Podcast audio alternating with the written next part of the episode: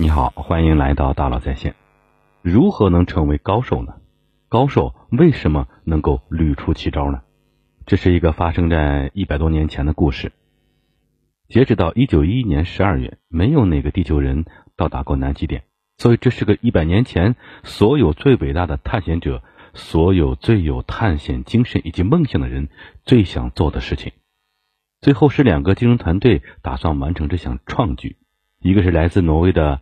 阿蒙森团队，另外一个是英国的辛克特团队，他们都想率先完成这个从来没有人完成过的事情，来到达南极点。他们出发时间是差不多的，这是因为这个世界上从来竞争都是非常激烈。当有一个大的机会的时候，没有可能只是你看到了，基本是差不多的时候呢，一帮人都看到了，这跟其他无数场合的竞争者都很像。所以这两支团队差不多都是一九一一年十二月在南极圈外做好了准备，准备进行最后的冲刺。结果是这样的：阿蒙森团队在两个多月后呢，也就是在一九一一年十二月十五日，率先到达了南极点，插上了挪威国旗。而斯科特团队虽然出发时间差不多，可是他们晚到了很多，他们晚到了一个多月。这意味着什么呢？这就是成功跟失败的区别。阿蒙森团队作为人类历史上第一个到达南极点的团队，会永载史册，获得一切的荣誉。而斯科特团队，他们虽然经历了一样的艰难险阻，但是晚了一个多月，没有人会记住第二名，大家只知道第一名。但这个故事并没有那么简单，你不光要看到南极点，你还要活着回去。阿蒙森团队率先到达了南极点之后，他们又顺利的返回了原来的基地。而斯科特团队晚到了，他们没有获得荣誉，而且更糟糕的是，他们因为晚了回去的路天气非常差，他们在回去的路上不断有人掉队，最后他们没有任何一个人生还。斯科特团队不但没有完成首先到达南极点的目标，而且全军覆没，这已经是生与死的区别了。对这个事情进行研究，可能对我们做事呢会有些帮助和启发。首先，去南极探险。不光需要人，还需要物资。事后有人总结分析两个队的策略和两个队的准备，可以看到非常重要的区别。阿蒙森团队物资准备非常非常充分，他们是三吨物资；而斯科特团队准备东西少，他们只有一吨的物资。一吨的物资够吗？如果你在过程中完全不犯任何错的话，刚好够。这是多么可怕的事情！理论上可行，但现实中碰到了很大的压力，碰到很大的未知困难。你不可避免的会动作走形，会犯很多错误，所以啊，当你的计划定的太紧的时候，其实是非常危险。而阿蒙森团队做的非常的好，他们准备了三吨的物资，这些物资有极大的荣誉量。他们充分的预知到环境的困难，做好了充足的准备，给自己留下了犯错的空间。事实上，他们碰到的环境是差不多的，最后两个团队却有着截然不同的结果。这是个非常值得研究的事情。阿蒙森团队的成功经验最后可以总结成一句话：在一个极限环境里面，你要做到最好，但是更重要的是你要做到可持续的最好。相反，斯科特团队从他们的日志来看，是一个比较随心所欲的团队。天气很好就走得非常猛，可能四五十公里甚至六十公里；但天气不好的时候，他们就睡在帐篷里。吃点东西，诅咒恶劣的天气，诅咒运气不好，希望尽快的天转晴，尽快能够前进。事后总结，这两种做法很可能是他们最大的区别。不管环境好坏，不管容易与否，坚持每天前进三十公里，不管是到达南极点，还是从南极点顺利返回，这是一个非常重要的区别。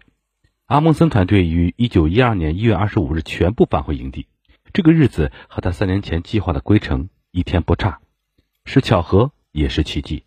后来有人评价阿蒙森的成功是因为好运，而他的回答是呀，最重要的因素是探险的准备如何。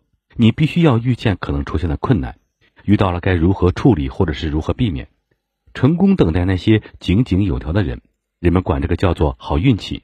对于那些不能预见困难并做出及时应对的人来说，失败是难以避免的，人们称之为坏运气。这个故事还有一些细节也值得我们思考。斯科特团队用的是矮种马来拉雪橇，而阿蒙森团队用的是爱斯基摩犬。阿蒙森团队足足准备了九十七条爱斯基摩犬。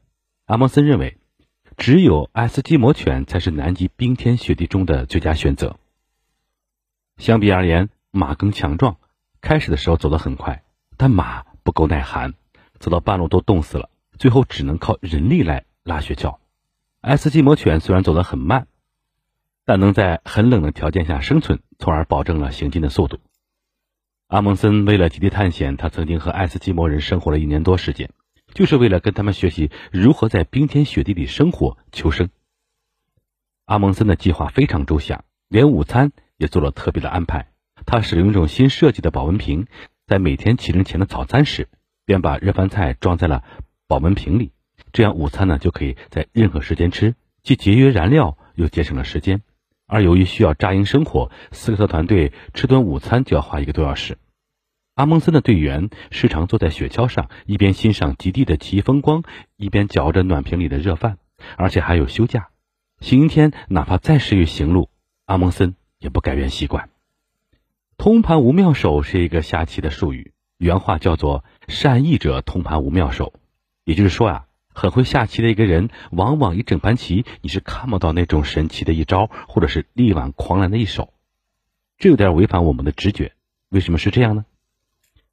韩国有位棋手叫做李昌镐，是围棋界的世界级顶尖高手，下围棋的人都知道他。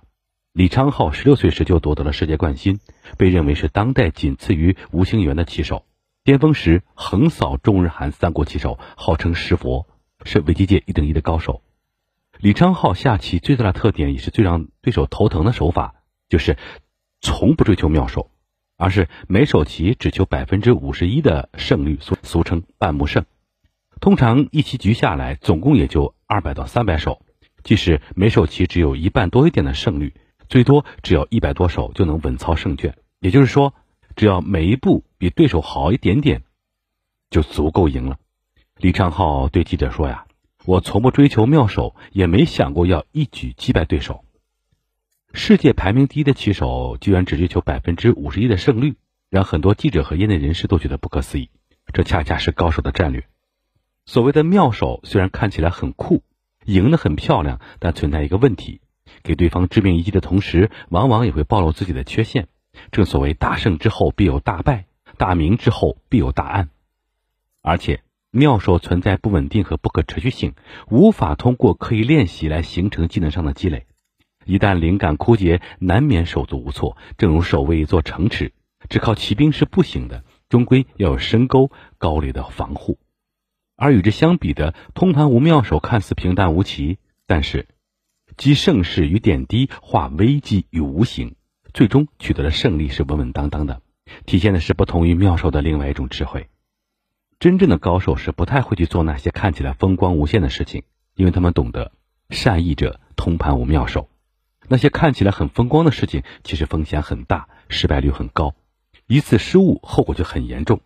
巴菲特的合作伙伴芒格说：“如果我知道自己会死在哪儿，那我一辈子不去那儿就好了。”这类人，他们站在确认的高度来看问题，提前防范风险，消除隐患，把威胁化解于无形。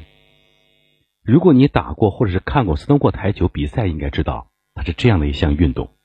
台子上有各种不同颜色的球，代表不同的分数。两个人按照规则轮流击球，而且只要球进了就可以一直打，直到自己打丢了一颗球，就换对方上场击球，最后看谁得分数最多。所以啊，斯诺克台球比赛非常重要的就是保持自己击球的连续性。所以在打球的时候呢。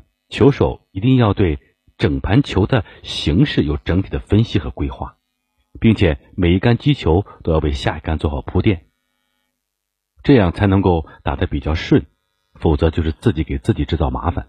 于是呢，纵观斯诺克的历史，有两类球手非常顶尖，经常拿下大赛冠军的。第一类是球手天赋极佳，击球特别准，即对别人来说难度很高的球，他还能打进。虽然整体控制局势的能力稍差，可能在局面上给自己挖坑，但由于自己总能超水平发挥，打得别人没办法，所以也能夺得冠军。另一类球手是对局面的掌控非常完美，每一杆每一次计算都非常到位，给后面留了很多的余地和铺垫。看这种人打球，你会发现他很少有那种难度很大、非常精彩的击球，但他经常不知不觉、波澜不惊的就赢下了比赛。这样的球手呢，也能获得大赛的冠军。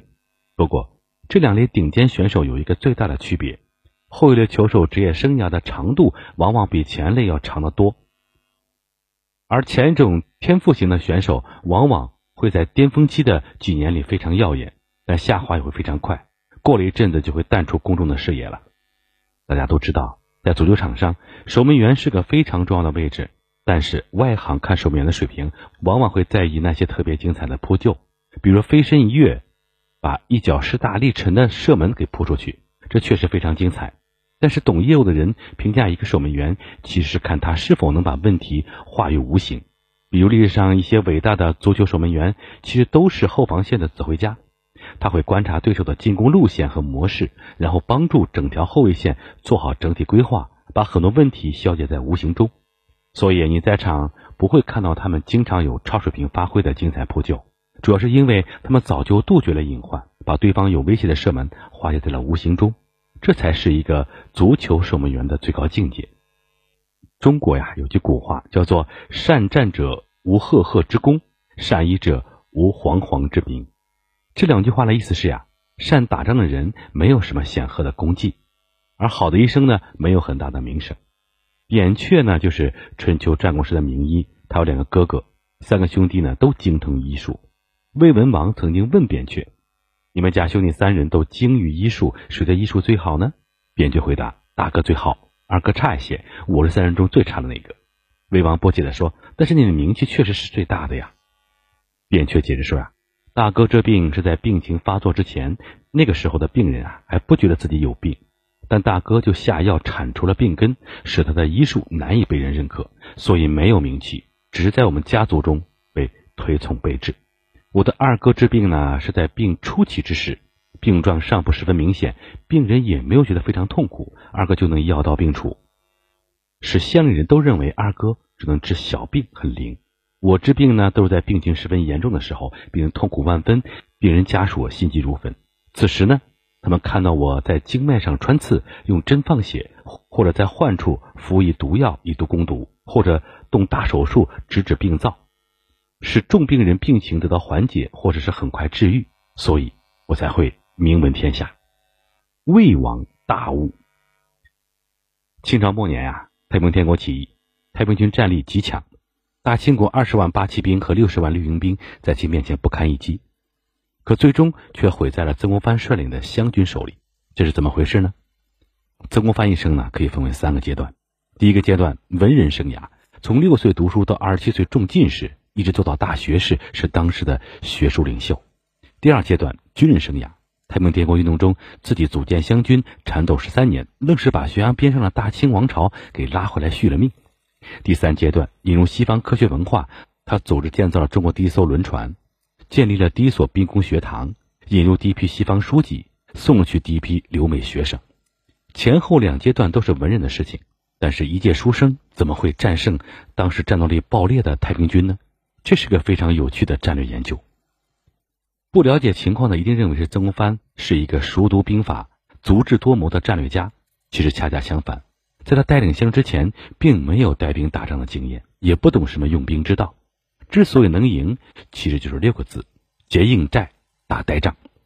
曾国藩从来不与敌军硬碰硬的短兵相接，即使在胜算很大的情况下，也不主动发动攻击，而是每到一个地方就城外扎营，然后挖战壕、筑高墙，把进攻变成防守，让自己先处于不败之地。太平军非常的向往山战，总想给湘军野战，但是湘军呢总是守着阵地不动，就算太平军再能打，碰到这种路数也是毫无办法。只要一有时间，湘军就开始不停的挖沟，一道又一道，直到让这个城市水泄不通、断草断粮。等到城里弹尽粮绝之后，再轻松克制。就这样，一座城接着一座城，一点一点的挖沟，一步一步的往前拱，就把太平天国给拱没了。湘军每打一个城市，都不是用一天两天，而是用一连两年，大部分时间都是在挖壕沟。当时的湘军看起来更像是一个施工队。被湘军攻克过的城市，如安庆、九江，城外的地貌都被当年所挖的壕沟改变了。湘军与太平军纠斗了十三年，除了攻克武昌等少数几次有过三千人的伤亡，其他的时候几乎都以极小的伤亡获得战争的胜利。这就是靠曾国藩的六字战法：结硬寨，打呆仗。《孙子兵法》中说呀：“先为不可胜，以待敌之可胜。”所谓结硬寨、打呆仗，简而言之就是先占据不败之地，然后慢慢的获得细小的优势。曾国藩是一个爱用笨方法的人，他不喜欢巧取的东西，也不相信什么四两拨千斤的事情，因为胜利果实从来不是强攻出来的，而是他熟透了自己掉下来。《孙子兵法》里说呀：“胜可知而不可为。”美团王兴在接受采访时对记者说呀：“多数人对战争的理解是错的，战争不是由拼搏和牺牲组成的，而是由忍耐和煎熬组成的。”无论是战争、商业和个人层面，道理都是一样。要想走出困境或者取得胜利，靠的是耐心，而不是某个突发性的奇迹般的胜利。很多时候，你只需要按部就班的做好自己该做的事情，等时机来临时，一切都会有所改变。只是在那之前，你必须要有足够的耐心。好，我们来小结一下。最后啊，我希望能和你一起记住这些精彩的故事，吸取。